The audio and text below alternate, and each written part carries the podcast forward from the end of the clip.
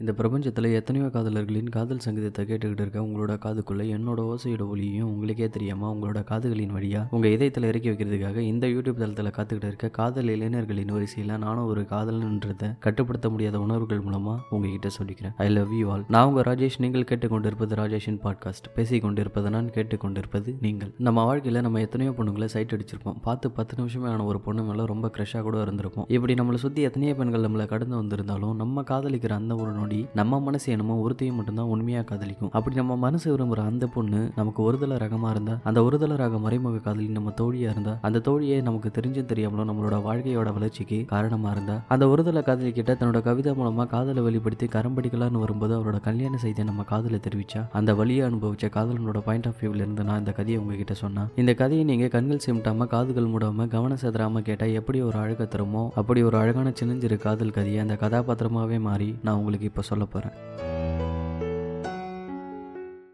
நான்லாம் அடிச்சு போட்ட மாதிரி எட்டு மணி வரைக்கும் எட்டு ஊருக்கு கேட்க குரட்டாச்சுன்னு தூங்குறவங்க. ஆனால் இன்னைக்கு அஞ்சு மணிக்கெல்லாம் எழுந்து ஓ பெண்ணு கவிதை எழுத ஆரம்பிச்சிட்டேன். ஓ பெண்ணு கவிதை எழுத ஆரம்பிச்சு அஞ்சு மணி நேரம் அஞ்சா நம்பர் பஸ் கூட அஞ்சு டைம் போயிட்டு வந்திருக்கோம். ஆனால் எனக்கு ஓ பெண்ணுன்ற தவிர அதுக்கப்புறம் ஒரு லைன் கூட வரல. ஏன்டா அந்த வீண் அதை வேலைன்னு சொல்லிட்டு எனக்கு தோணுதுங்க. எல்லாம் நேற்று என் ஃப்ரெண்டு விக்ரம சந்திச்சதுனால வந்த வேணாம் இது. விக்ரம்னு பேர் வச்சதுனால நல்ல ஐ படத்தில் வர மாடல் எங்கேசன் மாதிரி ஹேண்ட்ஸமெல்லாம் இருக்க மாட்டான். அதுக்குன்னு சேதுப்பட விற்கிற மாதிரி வினோதமாகவும் இருக்க மாட்டான். ரெண்டுத்துக்கும் பத்தாம் பதுமா ஒரு விதமாக இருப்பாங்க. விக்ரமுக்கு கவிதை எழுதுகிற பழக்கம் இருக்குங்க. எங்கள் காலேஜ் மேக்சினில் கவிதை எழுதி எங்கள் காலேஜ்லேயே நல்லா பார்க்கறதுக்கு தீபாவளி படத்தில் வர பாவனா மாதிரி அழகாக இருக்க. பக்கத்து டிபார்ட்மெண்ட் பார்வதியை உஷார் பண்ணிட்டான். மச்சான் எப்பரா அப்படின்னு சொல்லிட்டு கேட்கும்போது மச்சான் என் கவிதையை எடுத்தேன் காதலை தொடுத்தேன் அவகிட்ட கொடுத்தேன் அவன் மடியில் படுத்துன்னு என்கிட்ட ஒரு பதிலை சொன்னாங்க. அவனை மாதிரி கவிதை எழுதி நம்மளையும் அவர் நல்ல ஃபிகரை மடக்கிடக்கூடாதுன்னு புத்தருக்கு போதி மரத்தடியில் ஞானம் வந்த மாதிரி எனக்கு தோணுச்சுங்க. அதனால வந்து அல்பாசினில் எழுதிருந்த அந்த ஓ பெண் என்ற கவிதை. நானும் எல்லாரும் மாதிரியும் பார்த்தா பொதுவாக ஓ பெண்ணுன்னு சொல்லி எழுத ஆரம்பிச்சிங்க. அது அடம் பிடிச்ச குழந்தை கெட்ட வர மாட்டேன்னு சொல்கிற மாதிரி அதுக்கப்புறம் ஒரு லைன் கூட வரலைங்க. சரி முதல்ல நம்ம காதலிக்க வேண்டிய பொண்ணை செலக்ட் பண்ணிட்டு அதுக்கப்புறம் கவிதை ஈஸியாக வந்துடும் முதல்ல காதலிக்க வேண்டிய பொண்ணை செலக்ட் பண்ணுற ப்ராசஸில் இறங்கினங்க. நான் ஒரே டைமில் நாலஞ்சு பொண்ணுங்களை சைட் அடிச்சுட்டு இருந்தேங்க. ஆனால் காதலில் வந்துட்டு நம்ம ஒருத்தையும் மட்டும் தானே தேர்ந்தெடுக்கணும். ஏன்னா நானும் ஒரு நாய்ஸ் தான் இல்லைங்களா? அதனால் என் ரேஞ்சுக்கு மாற்ற மாதிரி ஃபிகரை ஃபஸ்ட்டு மைண்டில் ஓட விட்டேங்க. அந்த டாப் டென் வரிசையில் முத வரிசையில் வந்து நின்று தேவி பிரியாங்க. ஆள் அஞ்சு அடி உயரம் அழகான மாநிலம் அளவெடுத்து வச்சு ஆயிரம் மீன் கண்ணுன்னு ஆள் பார்க்கறதுக்கு அழகாக தாங்க இருப்பான் ஆனால் அவளோட அப்பா தொழிலில் வேலையை ஒழுங்காக பார்க்காம வேலை செய்கிறதே முக்கியமான தொழிலாக பார்த்ததுனால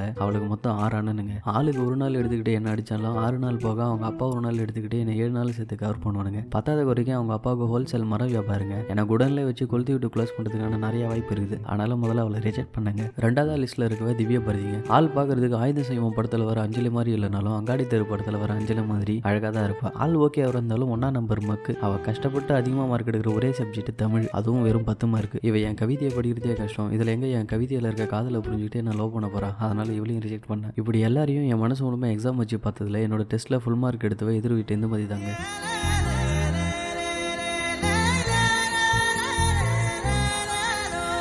உடனே ஒரு பெண்ணுன்றதை அடிச்சுட்டு ஓ இந்துமதின்னு சொல்லிட்டு எழுத ஆரம்பிச்சிட்டேங்க. அதையே திரும்ப திரும்ப ஆறு மணி நேரம் படிச்சுட்டு இருந்தேன். சரி ஓகே இந்த டைமில் யாருக்குன்னா கவிதை எழுதுறதுக்கு அட்வைஸ் கேட்டால் நல்லா இருக்கும்னு சொல்லிட்டு மைண்டில் தோணுச்சுங்க. எத்தனையோ பேரை எட்டாயிரம் தடவை யோசிச்சு என் ஈசானி மொழியில் எட்டாவது அதிசயமாக உதிச்சவன் தான் என் குரு டைரக்டர் உலகநாதன். அவங்ககிட்ட கேட்டால் ஒரு நல்ல ஐடியா கிடைக்குன்னு தோணுச்சு. எங்கள் ஊர் காலேஜில் பிஏ ஹிஸ்ட்ரி படிக்கிறாங்க அவன். சினிமா டைரக்டராக கோடம்பகத்தில் குவிணும்னு ஆசைப்பட்டு இன்னும் எங்கள் ஊர்லேயே அழுக்குழுங்கியோட சுற்றிக்கிட்டு இருக்க ஒரு லட்சியவாதிங்க அவன். சினிமா மேலே இருந்த இன்ட்ரெஸ்ட்னாலையும் டேரக்டர் ஆகணுன்ற லட்சியத்தினாலையும் தன்னோட பேரை கவர்மெண்ட் கெசட்லேயே டேரக்டர் உலகநாதன் சொல்லிட்டு மாற்றி வச்சுக்கிட்டாங்க நான் அவனை மீட் பண்ண இடம் கருவுக்காடு. ஒரு அழுகுலுங்கியை கட்டிக்கிட்டு என்னமோ ஸ்கிரிப்ட் எழுதிட்டு இருந்தான். அவன் என்னை பார்த்ததுமே வா மாறா அஜித் தான் ஸ்கிரிப்ட் எழுதிக்கிட்டு இருக்கேன். அஜித்துக்கும் அன்சிகா மத்வானிக்கும் சுவிட்சர்லாண்டில் சாங்கு அதுக்கு தான் லீட் சீன் எழுதிக்கிட்டு இருக்கேன்னு சொன்னான். நானும் எல்லாம் தெரிஞ்ச ஏகாம்பரம் மாதிரி அப்படியானு கேட்டேன். ஏதோ லீட் சீன்லாம் சொல்கிறான் சங்கர் ரேஞ்சுக்கு பில்டப்லாம் கொடுக்குறான். நல்லா விவரமான ஆளாக தான் இருப்பான் போலின்னு நினச்சிக்கிட்டு. இவங்கிட்டே கவிதையை பற்றி கேட்கலான்னு சொல்லிட்டு அங்கேயே உட்காந்துட்டேங்க இதை பாருன்னு உங்ககிட்ட சொல்கிறதுல என்ன இருக்குது எனக்கு கொஞ்ச நாள் கவிதை எழுதணும்னு ஆசையாக இருக்குது ஆனால் உட்காந்தா ஒன்றுமே வர மாட்டேங்குது அதான் உங்ககிட்ட ஐடியா கேட்கலான்னு வந்தேன்னு சொன்னேங்க. இதை பாரு மரா இந்த கவிதை எழுதுறது கதை எழுதுறது சினிமா எடுக்கிறதுனா உள்ளுக்குள்ள ஒரு ஃபயர் இருக்கணும்னு சொன்னான். எனக்கு எதிர் வீட்டு இந்துமதி மேலே தான் ஃபயர் இருக்குன்னு சொல்கிறத கூட கவனிக்காம உலக சினிமா உலகநாதன் உள்ளுக்குள்ள திணிக்க ஆரம்பிச்சிட்டாங்க. என்கிட்ட ஃபயர் இருக்கு மாறா இப்போ நான் ஒரு ஸ்கிரிப்ட் வச்சிருக்கேன். இந்த மாதிரி இந்தியாவிலே ஏன் உலகத்திலே இந்த மாதிரி ஒரு ஸ்டோரி வந்திருக்காது? அந்த கதையை உங்ககிட்ட கொஞ்சம் சொல்கிறேன் கேளுன்னு சொன்னாங்க. இவன் இப்படி சொன்னதுமே எனக்கு லைட்டாக கொஞ்சம் வேர்க்க ஆரம்பிச்சிருச்சுங்க. உண்மையை சொல்லணும்னா உலகநாதன் கிட்ட இந்த உலக சினிமா நான் எதிர்பார்க்கவே இல்லைங்க. தொடர்ந்து உலகநாதன் உலக சினிமா தொடர்கதையாக தொடுக்க ஆரம்பிச்சாங்க. விஜய் விக்ரம் சூர்யா காம்பினேஷனில் வர ஃபர்ஸ்ட் தமிழ் படம் மாறா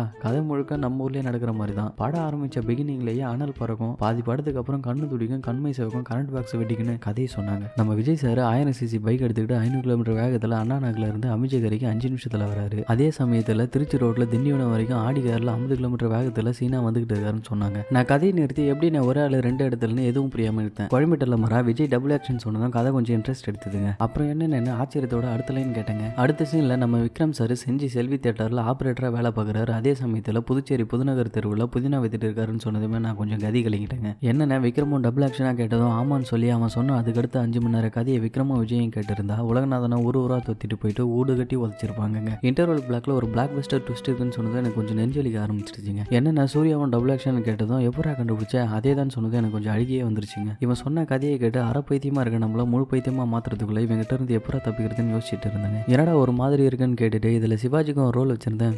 செத்துட்டாரு அப்படின்னு ஒரு ஃபைனல் டச் ஒன்று கொடுத்தாங்க. நல்ல வேலைன்னு தோணுச்சுங்க. ஏன்னா உலகநாதனோட உலகத்தை உலகத்தர சினிமாவை சிவாஜி சார் கேட்டிருந்தாலும் சத்தியமா செத்துருப்பாருங்க. எல்லாத்தையும் சொல்லி முடிச்சுட்டு கதை எப்படிடான்னு கேட்டதும் ஆளை விட்டா போதும்னு நினைச்சுக்கிட்டு ஆளினால் அடிபொலின்னு சொல்லி வச்சேங்க. அவனோட உள்ளத்துல இருந்த உலகத்தர சினிமாவை என்னோட உள்ள சாகிற அளவுக்கு திணிச்சிட்டு அதுக்கப்புறம் நான் கேட்ட கவிதை டாபிக் வந்தாங்க. கவிதை எழுதுறத பத்தி கேட்டல மாறா உனக்கு இந்த சமூகத்து மேல கோபம்லாம் இருக்கான்னு கேட்டாங்க. நான் அப்படின்னா என்னன்னு கேட்டேன். அதான்டா நாட்டில் எதுவுமே சரியில்லை. ரேப் பண்ணுறவனுக்கு டெய்லர் மிஷினை கொடுத்து ரிலீஸ் பண்ணுறானுங்க கொடுத்த அறிக்கை முழுசாக காப்பாற்றாமல் இருக்கிறானுங்க. இதுக்கெல்லாம் கோவப்படுவேன்னு கேட்டாருன்னு. அப்படியே நம்ம கோவப்பட்டாலும் என்ன பண்ணிட முடியும்னு மனசோட நினச்சிக்கிட்டு சேச்சா நான் என்ன அதுக்கெல்லாம் கோவப்பட போகிறேன் நான் பொண்ணுங்களை பற்றி கவிதை கவிதை எழுத போகிறேன்னு சொன்னாங்க. எக்ஸாமில் சென்டம் பண்ணுறவனுக்கு வெரி குட் சொல்ல மாதிரி சொல்லிட்டு முதல்ல பொண்ணுங்களை பற்றி எழுதி இந்த வயசில் தான் நல்லா வரும். முதல்ல ஒரு பெண்ணேன்னு போட்டுக்கணும் அதுக்கப்புறம் கண்ணு கடல் மாதிரி இருக்கணும் மூக்கு முயல் மாதிரி இருக்கணும் மதுரை முந்திரி கேக் மாதிரி இருக்கணும் போட்டுக்கணும். அப்புறம் நீ என் பக்கத்தில் இருந்தால் நான் பாசமாயிடுவேன் நீ இல்லைன்னா நாசமாக போயிடுவேன் அப்படின்னு எழுதி விடணும்னு ஒரு அரை மணி நேரம் அட்வைஸ் பண்ணாங்க எனக்கு. கடைசியாக கிளம்பும்போது அடுத்த வாரம் ஃப்ரீயாக இருக்கும்போது வாடா சிம்புக்கு ஒரு செம்ம ஸ்கிரிப்ட் வச்சிருக்கேன்னு அடுத்த ஐடியா போட்டாங்க. எனக்கு லைட்டாக வயிறு கலக்க ஆரம்பிச்சிடுச்சுங்க. அதோட பெண்ணுங்கள் பீட் பாக்ஸ் போகிற அளவுக்கு ஓடி வந்து வந்தாங்க. அந்த பக்கமே திரும்பல நான். ஈவினிங் டைமில் எப்பவுமே இந்துமதி டெரஸுக்கு படிக்க வருவா. நானும் மொட்டை மாடிக்கு போயிட்டு அவளோட அழகை வர்ணிச்சு ஆதி முதல் அந்த மாதிரி எழுதலான்னு. கைலி கட்டின வயிறு முத்து காகித பேனவோட எப்படி இருப்பாரோ அந்த மாதிரி மாடிக்கு போனாங்க. இந்துமதி இன்ட்ரெஸ்ட்டாக ஏதோ ஒரு புத்தகத்தை படிச்சுட்டு இருந்தாங்க. ஆண்ட்ராய்டு ஆப்பிள்னு இருக்க எந்த டைம்லையும் இந்துமதி புக்கு படிக்கிறானா? கண்டிப்பாக இவளுக்கு கவிதை பிடிக்கும். கவிதை எழுதுற என்னையும் பிடிக்கும். நானே முடிவு பண்ணேன். இந்துமதியை கொஞ்ச நேரம் எமை சிமிட்டாம பார்த்துட்டு ஓ பெண்ணு இந்துமதி என் காதல் கவிதையை கொஞ்சம் மதி. நீ என் காதலில் பண்ணாத சதின்னு ஒரு மூணு வரி எழுதுனாங்க. இது எழுதவே எனக்கு முக்கால் மணி நேரம் ஆச்சுங்க.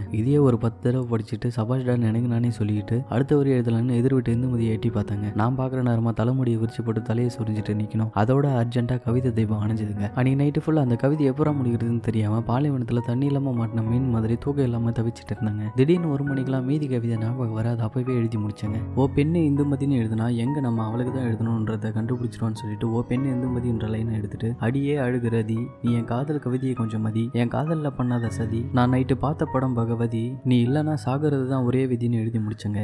ஒரு பத்து டைம் படித்து பார்த்தங்க பரவாயில்லன்னு தோணுச்சு. எனக்கு இந்துமதிக்கும் சின்ன வயசுலேருந்தே நல்லா பழக்கம் இருக்குங்க. ஒரே ஸ்கூலில் தான் படித்தோம். நல்ல பழக்கம் இருக்குன்றதுனால அடுத்த நாளே என்னோட கவிதை கிருக்கில் அவகிட்ட கொடுத்தாங்க. அவள் அந்த கவிதையை ஏதோ காமெடி சீனை பார்க்குற மாதிரி பார்த்துட்டு சிரிப்பை அடக்கிட்டே படிச்சதை நான் கொஞ்சம் கவனிச்சேங்க நான் எழுதின கவிதையை விட அவள் மௌன சிரிப்பை நல்ல கவிதை மாதிரி தாங்க தெரிஞ்சுது. மௌன சிரிப்பை சிரிச்சுக்கிட்டே யாரை பற்றிட்டு அந்த கவிதை எழுதுனேன்னு கேட்டாங்க. உங்ககிட்ட சொல்கிறதுல என்ன மதி இருக்கு? எனக்கு ஒரு பொண்ணு மேலே காதல் இருக்கு. அதான் இந்த மாதிரி கவிதை எழுதி அவரோட இதயத்தை களவாண்டு போகலான்னு எழுதின மதின்னு சொன்னேன். அவள் சிரிச்ச சிரிப்பிலேயே என்னோட கவிதை நல்லா இல்லைன்னு தெரிஞ்சாலும் அவள் எக்ஸ்ட்ரா என்கிட்ட நாலு வார்த்தை பேசணுன்றதுக்காகவே கவிதை எப்படி இருக்கு மதின்னு கேட்டாங்க. கவிதையில் எதுக்கு மனம் இருந்தால் நல்லா தான் இருக்கும். அதுக்குன்னு இஷ்டத்துக்குன்னு வார்த்தையோட இடுக்கள்லாம் எதுக்கு முனையை திணிச்சு அது கவிதையாக இருக்காதுன்னு என்னோட இதயத்தோட இடது கணத்தில் அறிஞ்ச மாதிரி ஒரு பதிலை சொன்னாங்க. என்னோட கவிதை வரிகள் அசிங்கப்பட்டதை நான் அசிங்கப்பட்டதாகவே உணர்ந்தேங்க. இனிமே கண்டமேனிக்குன்னு கவிதைன்னு வார்த்தையை கேட்கறத விட்டுட்டு முதல்ல நீ அதிகமாக படிக்க ஆரம்பிக்கணும்னு சொன்னாங்க. எக்ஸாமுக்கு படிக்க சொன்னாலும் யமகண்ட ராவகலம் பார்க்குற என்கிட்ட படிக்க சொன்னால் நான் என்ன படிப்பேன் எதை படிப்பேன்னு வாய்விட்டு கேட்காம மனசோட கேட்டுக்கிட்டேங்க. அதுக்கும் அவளே பதில சொன்னான். முதல்ல நீ அதிகமான கவிதைகளை படிக்கணும். நம்ம டிரைவிங் பண்ண கற்றுக்கிறதுக்கு நமக்கு சொந்த வண்டி தான் இருக்கணுன்ற அவசியம் கிடையாதுங்க. பக்கத்து வீட்டில் வாங்கி கூட நம்ம கற்றுக்கலாம் ஆனால் அந்த வண்டியை கற்றுக்கும் போது எப்படி நம்ம கற்றுக் கொடுக்கறதுக்கு ஒரு ஆள் தேவைப்படுறாங்களோ அதே மாதிரி நம்ம கவிதை எழுத கற்றுக்கிறதுக்கு ஒரு கவிஞர்கிட்ட அசிஸ்டண்டாக தான் இருக்கணுன்ற அவசியம் கிடையாது. அவங்க எழுதின கவிதை புத்தகங்களை நம்ம படித்தாலே போதும். நம்ம கவிதை எழுதுறதுக்கு ஒரு ஐடியா கிடைக்குன்றது அவள் சொல்லி தாங்க எனக்கு அப்போ புரிஞ்சுது. அதுவும் இல்லாமல் சிறந்த கவிஞர்கள் எழுதின சிறந்த கவிதைகளை தேடி தேடி படிக்க சொன்னாங்க. நான் ஒரு பொண்ணை பார்த்து என்னோட காதலை கவிதை மூலமாக சொல்ல போனால் நான் எழுதின கவிதையில் கவிதையில்னு தெரிஞ்சு நீ காதல் கவிதை எழுத நான் ஹெல்ப் பண்ணுறேன்னு யாருக்கு காதல் கவிதையை கொடுக்க போனனோ அவளே எனக்கு காதல் கவிதை புத்தகத்தை கொடுத்து இதை படின்னு ரெக்கமெண்ட் செஞ்சா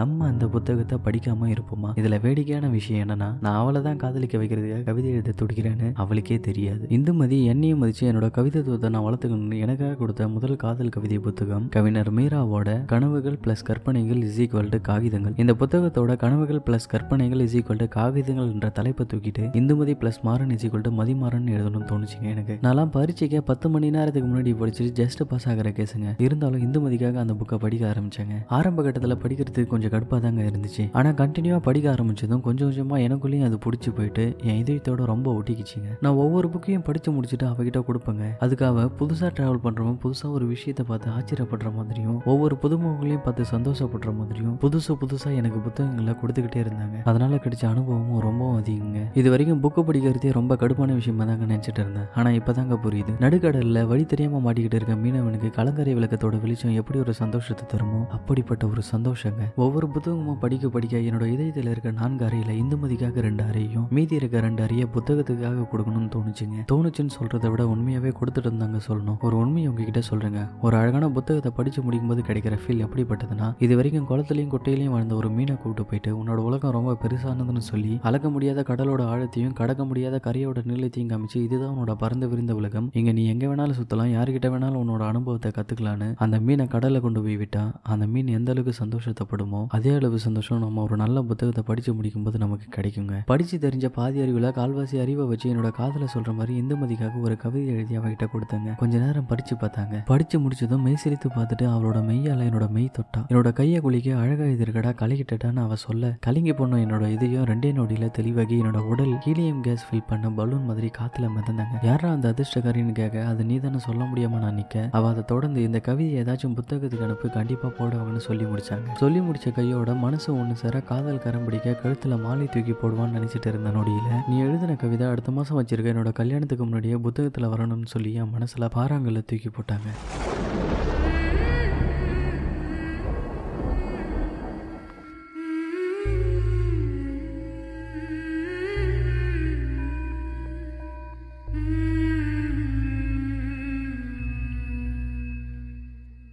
தெளிவான என் இதயம் மறுபடியும் கலங்கிடுச்சுங்க. கூட சேர்ந்த கண்ணும் பலூன் மாதிரி பறந்த என் மனசு ஆகாயத்தில் யாருக்கும் தெரியாம வெடிச்சிடுச்சு. சொல்ல வந்த கதையில சொல்லி முடிக்கிறதுக்குள்ள என் கவிதைக்கு அதிர்ஷ்டகாரியா இருக்க வேண்டியவை கொடுத்த அதிர்ச்சியில துக்கம் தொண்டையை அடிக்க வார்த்தை வரமாட்டேன்னு சொல்ல எச்சிலோட சேர்த்து வார்த்தையும் முழுங்கின வார்த்தையோட சேர்த்து என் காதல் வாழ்க்கையும் முழுங்கின ஏன் இந்துமதி என்ன திடீர்னு கல்யாணம்னு கேட்க சிரிச்சுக்கிட்டே நேத்து தான் துபாயில இருக்க என் மாமா பையனோட கல்யாணம் ஃபிக்ஸ் ஆச்சுன்னு காயம்பட்ட என்னோட இதயத்துல தேன் கொட்டின என்னோட வீக்கத்துல மறுபடியும் கல் எடுத்துடுச்சா. அடுத்த மாசம் கல்யாணம் முடிஞ்சு அவர் கூடவே துபாய் போயிடும்னு இந்துமதி சொன்ன எதுவுமே. என்னோட மதிக்கு ஏறாம மதி மதிக்கிட்டு நின்று சில நாளுக்கு அப்புறம் அவன் நினைச்ச மாதிரி என்னோட கவிதையும் அவ கல்யாணத்துக்கு ரெண்டு நாளுக்கு முன்னாடி பிரசுரம் ஆச்சுங்க கல்யாணம் செஞ்ச காதலை கணவனோட கடல் கடந்து செல்ல நான் மட்டும் இங்க அவ கூட இருந்த கனவுல வாழ்ந்த வாழ்க்கையில நினைச்சுக்கிட்டு அவ கூட இருந்த நினைவுகளை சுமந்துக்கிட்டு இன்னைக்கு வரைக்கும் காதல் வழிய கவிதைகள்ல நிரப்பி அங்கங்கே சதற விட்டுக்கிட்டு இருக்கேன். சதறி போனது என்னோட கவிதை மட்டும் இல்லைங்க. என்னோட இதயமும் தான். என்னோட பயணமும் தொடர்ந்துச்சுங்க. இதெல்லாம் பகல இரவும் கடந்து என்னையோட அஞ்சு வருஷம் ஆகிடுச்சுங்க. நான் யாருக்காக முத முதல்ல கவிதை எழுத ஆரம்பிச்சனோ அவ இப்போ என் கூட இல்லைனாலும் நான் இன்னைக்கு வரைக்கும் கவிதை எழுதுறத விடவும் இல்லை விட மனசும் இல்லைங்க. இன்னைக்கு நான் ஒரு சக்சஸ்ஃபுல் சினிமா பாடலாசிரியருங்க இன்னைக்கும் டேரக்டர் காதலன் காதலி புரியிற சுச்சுவேஷனுக்கு கவிதை எழுத சொன்னா மதியம் அந்த சமயத்துல என் இதயத்துல ஒரு நிமிஷம் அது தோன்றிட்டு மறிவா? என்னோட கவிதையை இன்னைக்கு நீங்க படிக்கலாங்க. மாறன் என்ற பேர்ல எழுதிக்கிட்டு இருக்கேன். மன்னிச்சிருங்க. மதிமாறன் என்ற பேரில் எழுதிக்கிட்டு இருக்கேங்க. அவள் சொல்லி நான் படித்த எதுவும் என்றளவும் மறக்கவும் இல்லை. நான் எதையும் மறைக்கவும் இல்லை. நன்றி. நம்ம ஒருத்தங்கிட்ட இருந்து ஒரு விஷயத்தை எடுத்து யூஸ் பண்ணோம்னா அந்த விஷயத்துக்காக அவங்களுக்கு நம்ம கிரெடிட்ஸ் கொடுத்தே ஆகணுங்க. அப்படி நான் கிரெடிட்ஸ் கொடுக்க பொறுத்து இந்த கதையோட ஆசிரியர் ஜி ஆர் சுரேந்திரன் இந்த கதையானது கல்கி இதழில் காதல் என்ற தொகுப்பில் வெளியானதுங்க. கதையோட தலைப்பு பூக்கள் பூக்கும் தருணம்.